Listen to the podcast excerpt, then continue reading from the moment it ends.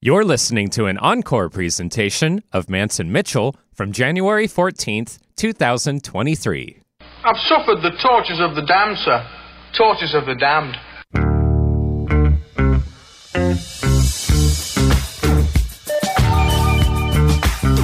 It's Mantz and Mitchell on the weekend with Gary Mantz, Suzanne Mitchell. A double shot of good conversation with great guests to power up your day. Mantz and Mitchell, you're on the air. Thank you, Eric Kramer. Hi, everybody. Happy weekend to you, wherever you may be. I'm Gary Mantz. I'm Suzanne Mitchell. Together, we are Mantz and Mitchell in your ears for the hour. And what a special guest we have today. One of our returning veterans. She always has amazing insights to offer, this time from a decidedly different angle. And we'll find out about that very shortly. But first, let's say hello. And I'm surprised not to see him in full Seahawks regalia. Maybe he's just kind of keeping it on the down low today. Of course, I'm talking about tall guy Nathan, also known as Nathan Detroit. Good morning, Gary and Suzanne. Yes, you're right. Probably should be uh, maybe Detroit Lion because, you know, uh, not Yes. wearing any Seahawks gear, and that's kind of a surprise. but really, I haven't been following the Seahawks much this season, not because of you know the whole thing about them having a, a change of quarterback and thinking they're probably not going to be contenders. It's just I didn't really have much time this year to uh, get into football and watch games. Uh, Sundays are busy to me, so they're hard to watch football. A- a sim- Busy, busy shooting pool, no doubt. oh, yes, championship caliber. I didn't know you were such a, a pool shark there that we found that out about you just the, in the past year, Nathan. Yeah, joining up two leagues now, and uh, so far going so pretty good. Amazing. That's good. That that's it. I never, you know, uh, they brought me in because they needed somebody else standing there with the pool cue going, what do I do with this? Don't answer. Hey, those players are important. Those they need those kind of players on teams, especially if they have skill level caps. The other teams needed it if they lacked beer money. Then I was allowed in the game because everybody would be drinking. Well, here we are, and we're talking about a day in which we can greet the the new year. This is our second live show. You and I were on the road, hmm and here we are. Home Uh, again. Yeah, so last Saturday's show was live. It happened to be conducted from a hotel room in Chattanooga, Tennessee. And um, that was an interesting experience. But here we are in the friendly confines. And what a guest. Now that we're back on home turf, we're going to be talking to Kelly Sullivan Walden, who has a book coming out. You can measure it in hours now before the book goes on sale. You can pre order it now, and you'll hear- hear more about that in a bit. But let's get started with Kelly Sullivan Walden. The name of her book is A Crisis is a Terrible Thing to Waste The Art of Transforming the Tragic into Magic. Kelly Sullivan Walden is an international best-selling author of nine books, four Oracle decks, two journals, and two apps. The Hero's Journey, Dream Oracle, and Luminous Humanist Meditations. She's an award winning dream expert and an interfaith minister with a Doctor of Divi- Ministry degree. Additionally, she's a certified clinical hypnotherapist, practitioner of religious science, inspirational speaker, and workshop facilitator. Kelly is known as Dr. Dream, and we have a shelf full of Dr. Dream books. This book is quite a bit different. Her website is kellysullivanwalden.com, which we'll be sure to give out again at the bottom of the hour. In the meantime, Kelly, I want to tell you that you are one of our most favored guests. And in doing all the analytics last night, you were in the top five people to appear on our show over the last 16 years. Wow. Welcome to number 26 today. Wow. Oh my God. Okay. I don't want to die anytime soon, but if I do, and when It's I do. I, it will be with a smile on my face because I'm in the top five with Gary Mantz and Suzanne Mitchell. That's right. That's right. Don't you forget it. I will not. I will not. I got to put that on my resume. We we hope this is not a crisis. No, this is like a, the reward for having survived my crises. this is like the good stuff, the bright light at the end of the tunnel, not the Now, train. it's- yeah, this is so different Yes. from what you've done before. So, so, so different from what you've done before. What made you decide to go from all the dreamy, dreamy dream stuff to do something that is radically different? Thank you for asking. Um, it's this is definitely a bit of a you're catching me right in transition mode. So I'll just I'll just say first of all, I was I I had this friend of mine, Aspen Matis, come to visit me um, under the auspices of us doing a, a program together that was a benefit program for kids and the United Nations and and in the course of talking to her, I read her memoir, A Girl in the Woods, and I was so blown away by her book and her candor. I thought, how can a person be that honest and still live in this world and not be struck by lightning, not be dead? And she said she was talking about the freedom that she felt on the other side of having just confessed everything and not just in a to a priest in a confessional, but kind of in this out loud way. She said it was the biggest gift that she gave herself ultimately. And yes, it was a process, like multiple exorcisms to get there. But I thought, wow, I, I'm proud of all the books I've written and they've all been written to the best of my ability from mostly from the place of all the wisdom I could conjure, all the all the access I could conjure. And yet I know like many people do, I, I've suffered the imposter syndrome. The if they only knew, like, and with all, every good thing that's happened to me, all the people that have loved me, all the people that have said nice things, there's been this little wicked witch of the West kind of hanging out in the back of my head saying, but if they only knew.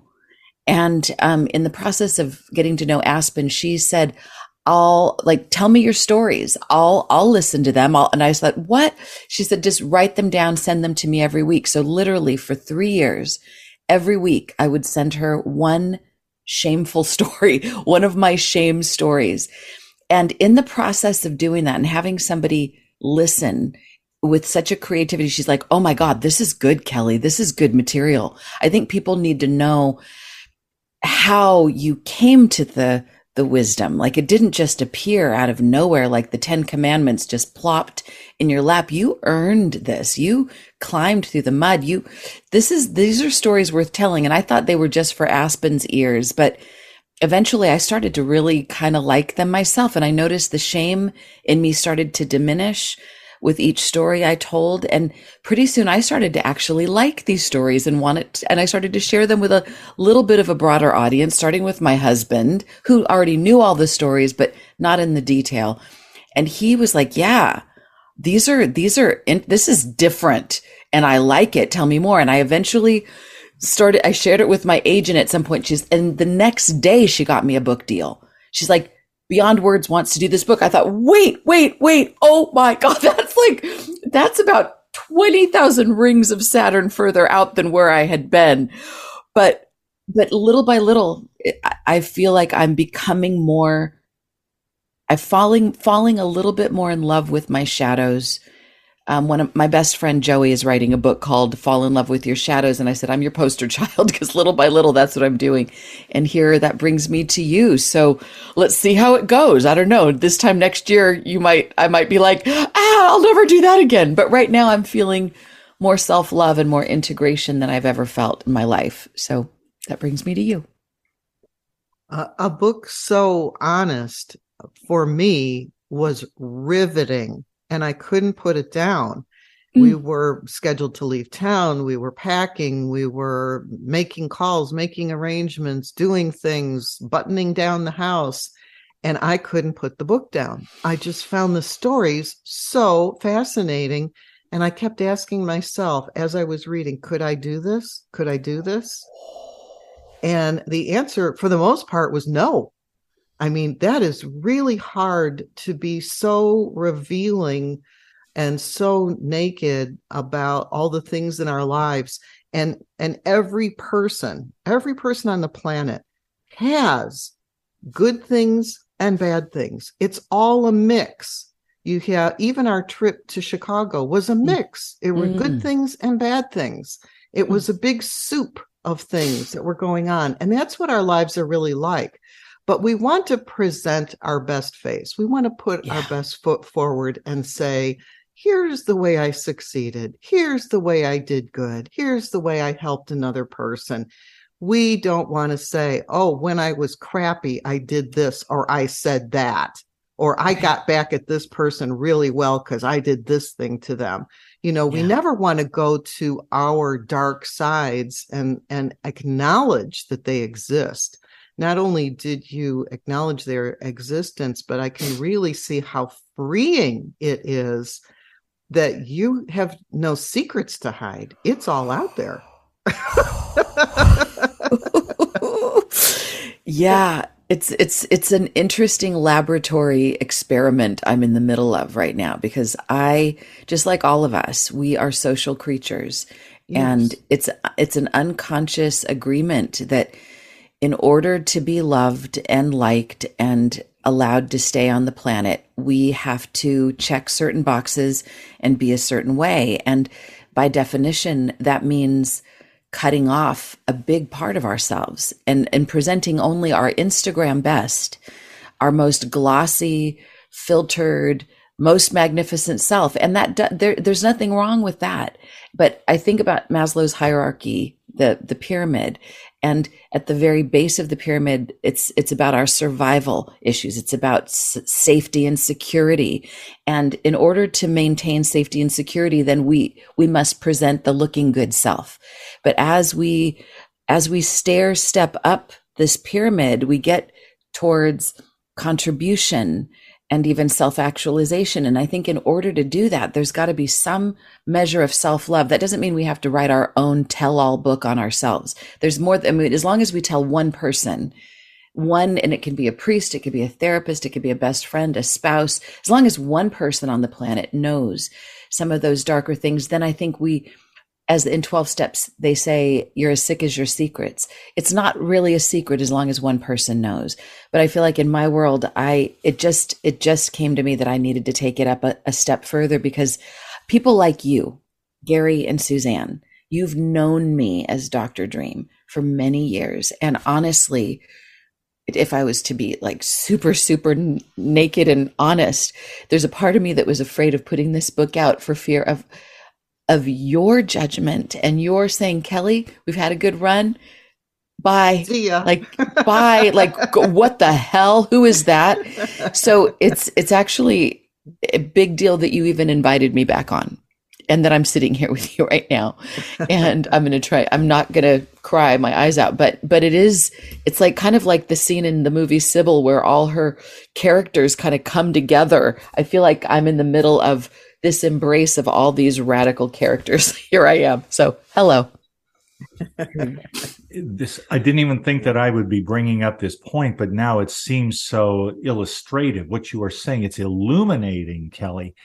I have heard more than one medium. And you know we have our fair share of mediums on this program sure. because we see value in evidential mediumship. Yes. And what i have heard more than one medium uh, or more than one metaphysical writer say is that when we make our transition and we cross over to the other side of life the value of your book in advance gives you a great soul advantage, Kelly, because what I have heard is that once you're on the other side, we have laid down these bodies, we retain our consciousness and miraculously our sense of identity.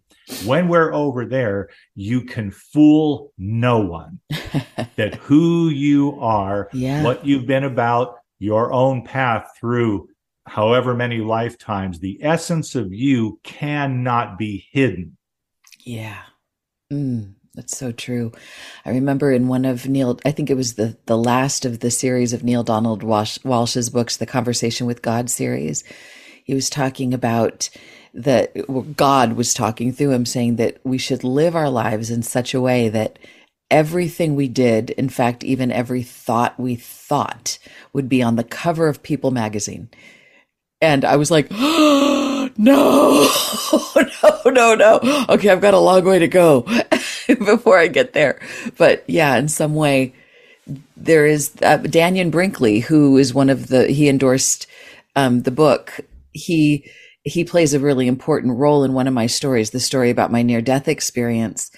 And and he talks about the holographic life review when we get to the other side and how yeah, it it means that our passage to the other side, everything is forgivable ultimately, but we're the ones who are the most we're the harshest critic. We are we are the biggest judge. And if we can get to a place where we can at least love that part of ourselves. We don't have to go and tell it to everybody. We don't have to announce it on billboards, but at least figuring out how to love it, how to accept it, because we wouldn't be here were it not for those steps and missteps.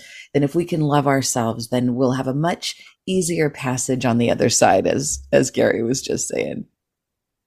People who have been the most successful in life claim they've also had the most failures because mm. in order to keep being successful, there are a lot of missteps along the way. For oh, someone oh, yeah. who will never take a chance, they will never fail. Yeah. And so taking chances involves a lot of failure on your way to success.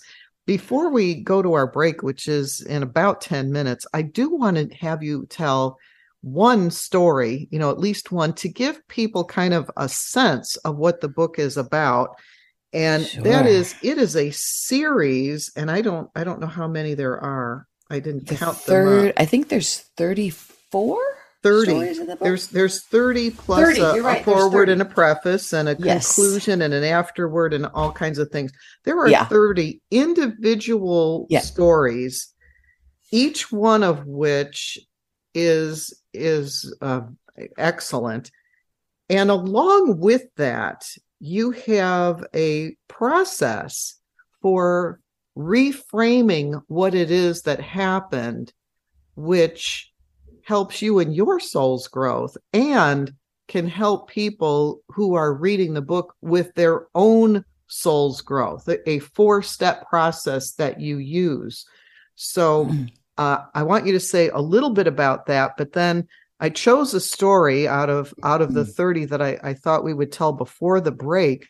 Mm. And it's on page 49 called Burning Bougainvillea. I live in Florida where it's full of bougainvilleas and I know how gorgeous they can be. Yeah. And that story is so layered. I know that we can't get to every part of it, but right. if you could just hit a few of the highlights, I'd like to talk about that before the break. Sure. Oh gosh. Okay. The story starts where, I mean, I was, I was, I had come out of a really dark time in my life. The, the one, my one year of being a stripper and I had been on this, I was in 12 step programs. I was working really hard on my spiritual path, making amends, doing all the good things.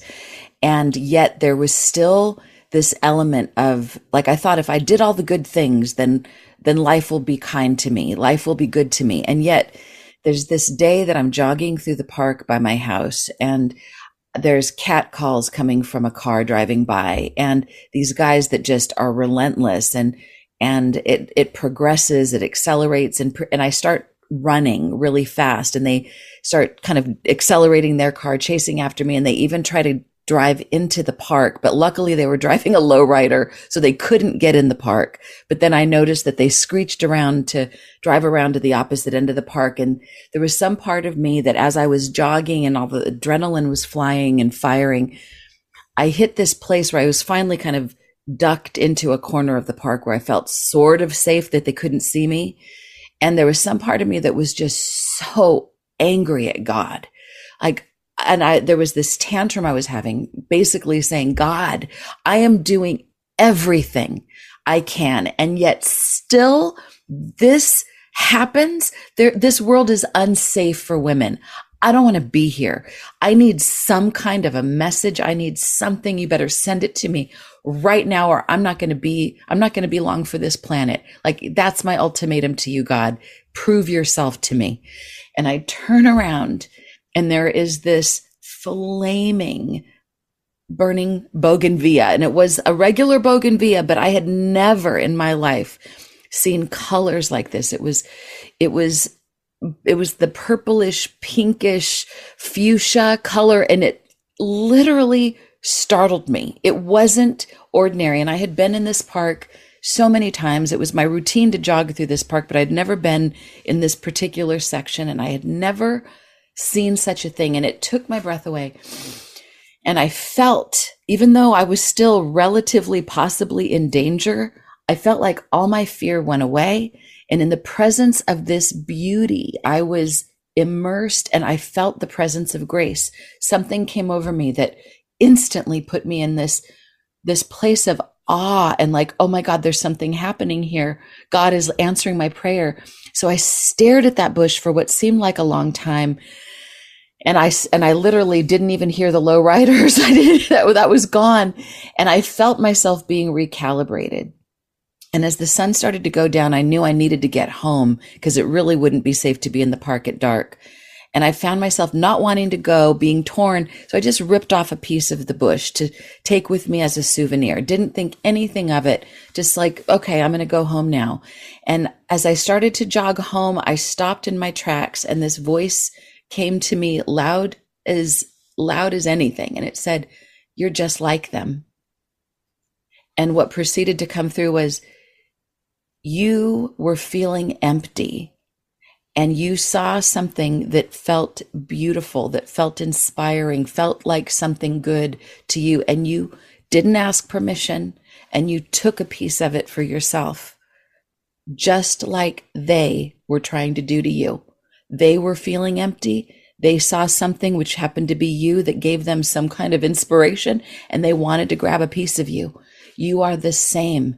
And instead, strangely, instead of feeling, and I know we got to go to the break, so cut me off. No, no, no. Mm-mm, instead of feeling devastated by being the same as these people that I thought, ooh, yuck, gross, awful, I felt liberated because there's something that, that, that recalibrated. It's like when I other someone, it's then I'm scared. But when I see us as a hologram, that there is no evil out there. The evil is in me to, to turn around and to live, to, to, to transform and love. All of a sudden I'm empowered. So literally there was just this osmosis, this wild sort of exorcism in a really good way that was happening to me. And I, and I will knock on wood but ever since then, I have not had one of those situations where I have felt scared or threatened. So as the story goes, years later, I find myself taking a wrong turn. This is before GPS. I find myself in a bad neighborhood in the worst part of downtown LA. And my, and my car breaks down. Steam is coming out from underneath the hood and I'm stuck in this corner of a gas station with gangbangers walking toward me, and I'm all alone. I am a sitting duck. And the strangest thing happened to me. I, as, as they approached, I reached out to them and said, Thank God you're here. I, I needed some angels and angels appeared. Do you guys know how to fix a car? And immediately their faces transformed from being menacing to being helpful and they literally got under the hood, got the hose, did all this stuff. And they be, and I, and I asked what their names were. One was Mike Miguel and one was Angel. And I'm like, literally angels. One is an angel. One is like Archangel Michael. And they were like, yeah, we're angels. And then as they, as my car got repaired and they sent me on their way, they said, you really shouldn't be driving in an area like this. This is not safe for a woman. So be careful. And I said, I grew up with sisters. I never had brothers. I always wished I had them. Right now, you guys are my brothers. Thank you so much. I hugged them and they hugged me back and sent me on my way. And I thought if I hadn't had that burning bougainvillea yep. experience, yeah. and I was still projecting other onto them instead of brother, onto them. They might have hurt me. They might have killed me. I have no idea. But I don't think their intentions initially were to help me when they first were coming down the road. So there was something in that tra- that change of thought that in my experience has been the change of everything. And so that's that's my burning burning bougainvillea. And every time I see him, and I see him all the time, people are always giving me little sprigs. I'm like, did you ask permission first before you took that? but yeah, that's That's one Kelly, of my favorite stories. I got that story just down to my bones when I read it. And and that was that your own thinking was yeah. so transformed yeah. that it wasn't transformed in the moment. It Mm-mm. was transformed for all time. Mm-hmm. And so this is like sharing part of your soul's growth that that you had the initial experience and then years later because that lesson had been gotten mm-hmm. you were able to be a completely different person yeah, and this is a, it's a dicey conversation because I know there's a lot of women that have been victimized, that have been harmed, and I don't want to simple overly simplify no, this issue and I don't want to undermine and I don't want to pour pink paint over a difficult no. complicated issue but I do want to highlight the fact that at least in my experience and I have the authority to tell about my experience I was victimized victimized victimized and then it stopped on a dime. And the only thing I can attribute that change to, I looked the same. Nothing physically was different, but I stopped seeing people through the eyes of they're going to hurt me. They want something from me. I started seeing people as angels in disguise and it is done unto you as you believe. And I, and that and I started to, the angel in people, even people that didn't know they wanted to be an angel, started to show up as angels in my life. And that has not stopped.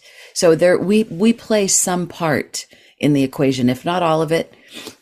And so I, you know, I hope people don't think I'm being callous about this, but no, I do no. want us to at least recognize that we play, even if it's a tiny drop, let's at least play that part. Let's at least work on that. And then we're not completely powerless. Mm. As we go to break, you know, Kelly and Suzanne, I'd like to pick up on this after we do the marketing piece because many, many, I'm talking about circa 1980, I had a conversation at a dance club with mm. a, a, nice young lady who was just friendly with me. We weren't dating or anything like that, but we'd see each other there and we would just chat each other up a little bit and she said something to me that shocked me. It was a revelation of the sort that one would hope not to hear, and yet she spoke with conviction. And it has to do with what happened to you. There's a theme there, and I'd like to explore mm. that a little bit when we yes. come back, if that's okay. Oh, God, I'd love it. Please, please, please. The book. Our honored guest of the hour, Kelly Sullivan Walden, and you'll be hearing from her again, hopefully more than once again in 2023. We're just at the start of the year, and she has so much to say, so much to offer. We always love having Kelly with us. Her latest book is coming out like right now. It's called A Crisis is a Terrible Thing to Waste The Art of Transforming the Tragic into Magic. We'll get more into this wonderful book, this very illuminating book on the other side of the break. We are Mantz and Mitchell. Stick with us. We will be right back. You're listening to an encore presentation of Mantz and Mitchell from January 14th, 2023. Hi, everybody. This is Anson Williams from Happy Days, and I'm so excited to tell you about American Road. It is the best car travel magazine in the world. They have the most fantastic adventures detailed in each magazine with all your itinerary. We could just jump in the car with your family and have the most fabulous adventures you've ever had in your life. Please get a copy of American Road and start your own adventure. Staying connected with Gary Mantz and Suzanne Mitchell is easy. Just go to mantzandmitchell.com for the latest info on topics and guests. Friend Gary Mantz and Suzanne Mitchell on their Facebook pages and like the Mantz and Mitchell show page at facebook.com slash Mantz and Mitchell. If you're on Twitter, share a follow with Gary and Suzanne at Mantz Mitchell. Join Gary and Suzanne Friday and Saturday mornings at 10 a.m. for an unusual show that covers everything from personal growth to the paranormal. Here's an amazing act. Here's a tremendous act. Here's a startling act. The amazing, the thrilling, the greatest, spectacular, incredible, exciting, wonderful, world fame, most unusual novelty act. The home of the A team of Alternative Talk is mantzandmitchell.com. Heard right here on Alternative Talk 1150 AM or streaming live from your computer anywhere. Terry Loving wants to help you with your online marketing challenges right now. She has several courses she is giving away to help you get your business working for you online. Yes, giving away. WordPress websites are her specialty, yet her technical skills go way beyond that. Check out her blog at terryloving.com or email her directly at terry at terryloving.com. That's terry at terryloving.com. On Friday, Mantz and Mitchell welcomed first time guest Patricia Scott to talk about soul contracts and medical hypnotherapy stories of breaking bad habits, pain relief, and healing. On Saturday, we celebrate April Fool's Day with songs of and for fools. Bring your dancing shoes and enjoy some of our favorite Fools music. Bringing you mastery and mystery since 2007. We are Mantz and Mitchell, Friday and Saturday mornings at 10 on Alternative Talk, AM 1150. Real people, real life, real radio. Alternative Talk 1150. Welcome back to Mantz and Mitchell and our very special guest this hour, Kelly Sullivan Walden. Because we're all letting it hang out. We're just all letting it hang out. Kelly, of course, you, you say that as she's taking a big sip from her cup. oh my god, perfect! Oh, Let it this all is not hang your out. first book. You have books. You are Doctor Dream. You have things going on. Please let our listeners know, as if there would be anybody left in the Mantz and Mitchell world who wouldn't know who you are because you've been on more than two dozen times now. But please go over what it is that people can get if they go to your website and what that is. Sure. So for if they go to kellysullivanwalden.com forward slash tragic two magic, that's the number two. Try to make it an easy place to go. kellysullivanwalden.com forward slash tragic two magic.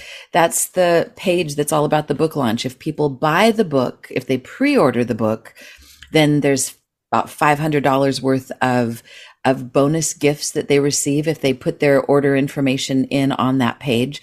Also, the big thing is if people buy five books, they put their, their names get put into the drawing for a luxury retreat in Costa Rica that I'll be leading in June. It's a $3,000 value, over 3000 really $3,200 value.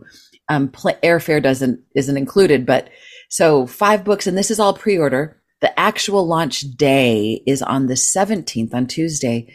And on Facebook Live, I'm going to be from 3 p.m. to 6 p.m. Pacific time. I'll be hosting uh, a, a launch party event with a bunch of people that have tragic to magic tips. So by the end of the by the end of the event, people will have such a bag full of tricks to be able to get through any difficulty life throws at you that we'll be able to rock and party and let it all hang out like never before. That is great. KellySullivanWalden.com. Um, I just, I want to just say that there's a really good reason why people should get your book. And Gary and I interview so many authors, and there are so many really great books out there. And you know, we have we have touted books now as uh, great for educating yourself and growing your soul. I want to say, if you get this book, a crisis is a terrible thing to waste. What may happen is you will see yourself in some of these stories and you will be able to realize about your own soul, about how you yourself can grow by someone else mm-hmm. telling the truth. It will empower you to tell the truth. I've had this experience as I've read this book where I mm-hmm. am now telling the truth about certain things that, you know, are a little unpleasant and and you you get it out there and it's so freeing. And the book also gives you an oh. actual four-step formula for how to do that so that it's not it's story after story but it's also what are the steps that you take to get to the other side to reframe the experiences of your life so that you can put that baggage down mm-hmm. and go forward a lot more lightened up and so i really want to say this is best book absolutely best book oh my God, thank you so much. Thank are you. Thank you so much for that. And this is, and you're, what you just said about being inspired to be more truthful, maybe in ways that are a little difficult or a little uncomfortable. To me, that is the biggest compliment. That's because I think that the truth sets us free. And we are as sick as our secrets. And the more authentic we can be, I mean, all we want as humans, all we want is closeness and, and true connection. And we can't get it if we're just a bunch of Barbie dolls and Ken dolls walking around and uh, trying to say and do all the perfect things. There's no intimacy there. There's no depth of connection. It's, and it's my, my prayer is, that people will have deeper conversations and that they won't feel that the shame quotient will be drastically reduced. I don't know if we'll ever get rid of it. I would like to think that we could. I, but I got an email from this young girl in Africa who was sent, um, somebody in her community got an, an advanced reader's copy. And she said the book is making her, and she's going through some really hard things in Kenya right now. I mean, like un- th- things that we can't even fathom in our Western world consciousness. And she said she is ogling. She is learning how to be an ogler. That's the process. I call it ogle. She's like, I am me and, my, and, and this group of women that she works with. We're all practicing ogling everything that happens so that we can get to the gold on the other side so much more quickly. And if there was I ever going to be that. an, if there's going to be a part two of this book, I'd say it's about being able to transform that tragic into magic while it's happening, Mm. not having to wait for years later. But like, wouldn't that be amazing? That's my that's my prayer. You wanted Gary. to pick, pick up the threads from before the break, Gary. Right, oh yeah, thank you. please, please. As I say, circa 1980, I Mm. was in a dance club where I lived, where I grew up in Southern California. And I got talking with this uh, lady there that I would chit chat with now and again when we met up at the club. And I don't even know what triggered this particular conversation, but you talk about a wake up call. I was shaken out of my comfortable ignorance. She told me that she had a very close run in with a man who decided that um, he was going to get what he wanted from her and he undertook a sexual assault. He did not Mm. succeed, thank God. She Mm, got away. Mm. There, and I said, I'm so sorry that happened to you. Oh, you know, I hate when these things happen. I'm ashamed of my gender. This Oh. is really terrible. And she said, People don't know how common it is. And she had researched it a bit, as you might expect. Now, again, we're talking about like 1980 there. And she said, one in three women will have had an experience whether the rape actually succeeds in its evil work or if it's a near escape, it could be a, a, a man exposes himself to it could be something incestuous, the whole ugly gamut. Yeah. And one in three women will have this happen during their lifetime. And we were both in our 20s at the time. So, I mean, Mm. you know, this is on the early side of life. I'm hearing about this there, and uh, my jaw must have dropped. And I said, So, in other words, what you're telling me is that we've got a club full of people here, that if you Yeah. take oh, you know, at random, they're looking at it statistically. If you have three women, one of them has had an experience as bad or even worse than what you experienced. And she said, yes. But the thing is, not every woman is willing to talk about it. No, no. Thus, all these years later, your Yeah. liberating book, which is a Mm. revelation and a wake up call for some of us who, frankly, in my case, went through life for too many years thinking all is sunshine and roses and people at heart are only good and finding out that that isn't all that isn't always the case and that that ratio of 1 out of 3 I say this with great regret I think by today, with the understanding we've reached, it's probably more common than that.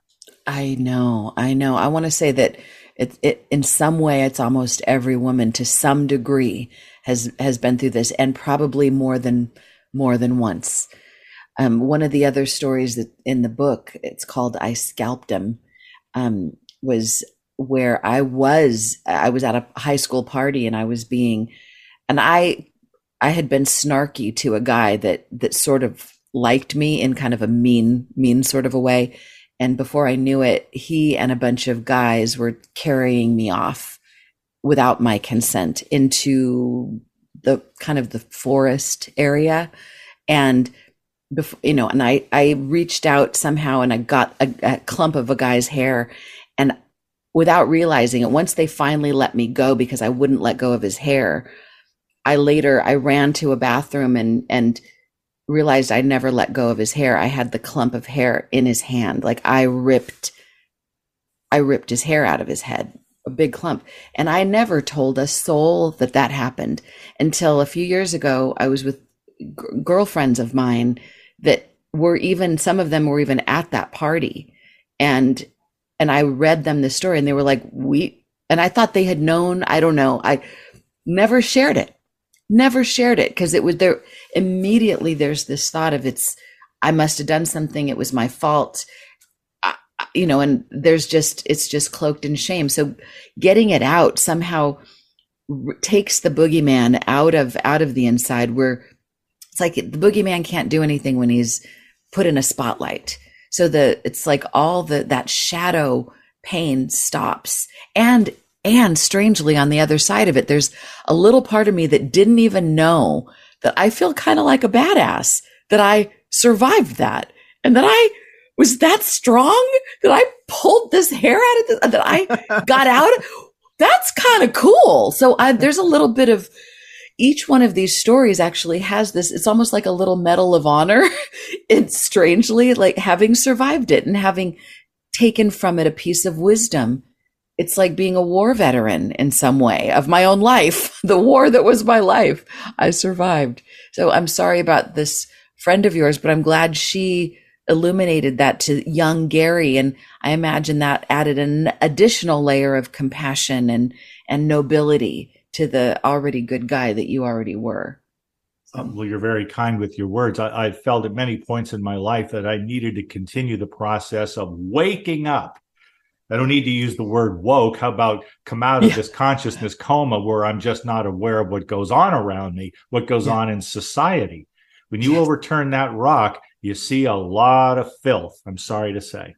Yeah, yeah, and it and it can perpetuate as long as we don't talk about things. It's, we live in a really potent time with with all these with the Me Too movement and and I mean there's so much that is out and we there's and I mean people that we thought would never go to jail are are being brought to justice. I mean Harvey Weinstein and Bill Cosby and you know it's like this is time to this is a wake up time, not a woke time. that word has been so badly used, but it's a time to be awake. And to live like Neale Donald Walsch said in his book, as if everything we did and said was going to be on the cover of People magazine. There you go. One of the things that really caught my attention, and I, I told Gary before the end of the hour, I really would like to get to this. And that is this idea that, you know, we come into this life that we hope is going to be nothing but unicorns and rainbows. and, and, chocolate. Not, Don't forget the chocolate. And chocolate. Right? And it's not. And I don't know if I'm going to pronounce this correctly. The Latin phrase amor fati. Uh, um, Perfect. That, yeah. Okay. Well, I wanted I just read a, a short paragraph from your book. Years after arriving home safe and sound, I learned the concept of amor fati, a Latin phrase that does not mean, as some would assume, love your fat, but love your fate associated with the late great German philosopher Friedrich Nietzsche, the Stoics, and Marcus Aurelius, amor fati describes an attitude in which one sees everything that happens to them, including suffering and loss, as good or at the very least necessary. Mm-hmm. None of us are getting out of this world alive. Mm-hmm. Mm-hmm. And it's a mix of good and bad to yeah. to only look at the good stuff and to never examine the bad stuff is to leave untouched part of what the reason for incarnating here. And that is for us to grow and you don't grow only with the chocolate and the unicorns and the rainbows. You grow with all of it. You, Right. you you may not call the bad things good, but maybe they're necessary in this life Mm. as part of your experience for being here. Otherwise, why would you choose this place? exactly. But to t- but to treat each thing what if this was scripted? What if for this i was born?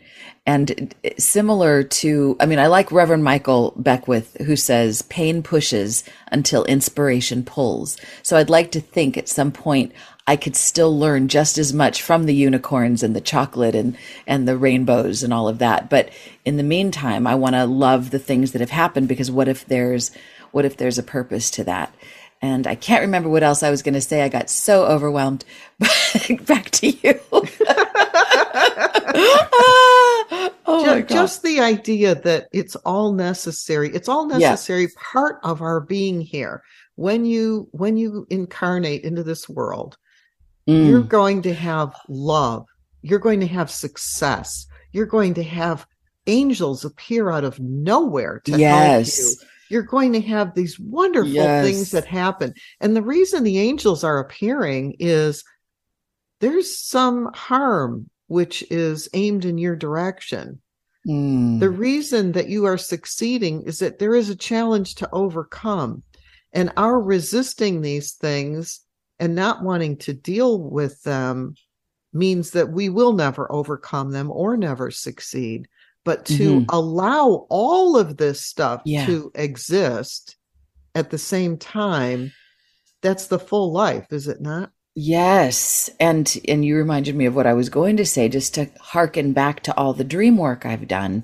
I think working on dreams kind of laid the foundation for me to be able to get to the place where I could write this book and love my fate because as a dream expert, some people come to me most of the time with their nightmares. So I've become also known as sort of the the nightmare whisperer somebody who can look at any nightmare and see the gold in it because it's always trying to help us give us a message tell us where to course correct let us know what baggage to release what big changes need to be made and there's something about the kind of the training grounds of having spent so much time in the realm of looking at everything in a nightmare as as a blessing for myself for my clients for the people i work with and then at some point, that point of view starts to translate into this waking dream as well, because we're always dreaming. This is also a dream. So the nightmares that happen, the blizzards, the storms, the, the hardships, the, all of those things, like what if those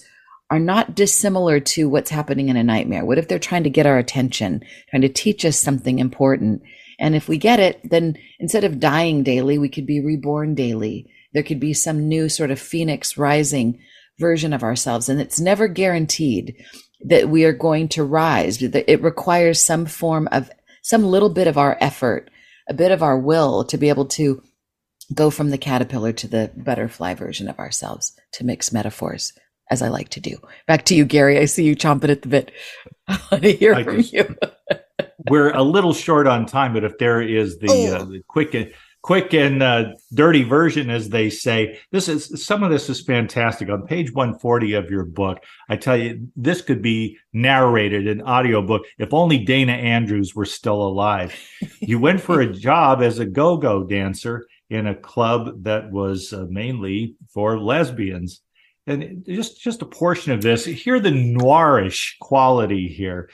Before I could stammer my way out of saying no in a way that wouldn't blow my chances of getting the job, she jumped in saying, It's fine if you aren't, as long as you don't mind dancing for those who are. The lesbians here can be a lively bunch. I don't mind at all. I can handle anything, I said, remembering all the grabby men I dealt with in the past. Men or women, straight or gay, the work was all the same, or so I thought. Let's see how you do tonight. And if we all still like each other at the end of the shift, we can discuss you coming back next Monday. Come, let me take you to your cage. oh my goodness. That, that would have to be filmed in black and white. Oh, I love the way you read that. I'm so glad that was recorded. I'm going to borrow that. Uh, oh God. Yeah, Gary Wow. said I could see that in a movie. That's there's, a movie. there's so much humor in it because of the shock, the surprise when you found out who your tormentor was at the very place where you lived. yeah, yeah. This story I love because it it starts where I mean it, the background is I'm living, I'm finally living in this beautiful apartment after having lived in a, like a drug den that was awful, and I finally find this sanctuary, and everything about it is perfect. The sunlight, hardwood floors, the Art Deco. The only problem is this witch downstairs that with every little tiptoe I make across the floor, her broom comes like banging on my, banging on her ceiling, my floor. And it's, and I literally cannot walk across the floor in more fuzzy slippers and I'm tiptoeing and she, it's just this contentious relationship and we write letters back and forth to each other that are just awful. And i'm thinking oh my god she is ruining my peace. She thinks i'm ruining her peace. Well what do i do with this? There's nothing. And and as gary talked about i start dancing in this random club as like go-go dancing in in a cage. And, and at one point i'm surrounded by a group of very feisty women. And one of them so feisty that she s- tries to jump up on my cage and like like a crazed gorilla and she keeps missing but her friends help hoist her up so she's standing there eye eye to eye with me and I'm back at the back of the cage and she looks at me and says I know you and I said, You're kind of familiar to me too. What? And she's like, You're the lead foot that lives upstairs. You're my upstairs neighbor. I thought, You're the witch downstairs? Oh my God. So we have this moment of reckoning because she's in her place of enjoyment and I'm in my place of employment. And we have this understanding all of a sudden. And she breaks out in laughter and she tells all her friends and they start circling me like I'm the goddess that they're either going to worship or eat or I don't know something but but I never got another broomstick pounding from her ever again after that and it's just like kind of a message about like the people that we think are so awful if we got to know them if we got to make eye contact with them if we got to see them in a different context we might actually love them I am so glad you included that story in your book. Thank you. I know. I love people are like, wait, what? Wait, what? She's the witch? because the way that that chapter begins, it- there this is human perception. I assumed we were talking about a crabby old lady. You So did the- I. The prototype of of the nasty neighbor. Yes, exactly. I had no idea she was this rosy cheeked, very, very different looking than the witch downstairs. yeah.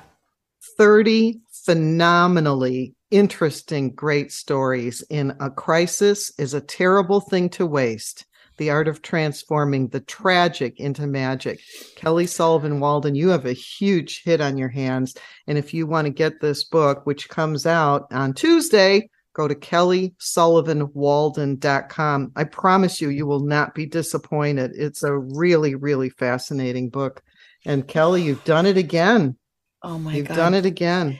Thank you both for still having me and including me in your sacred inner circle.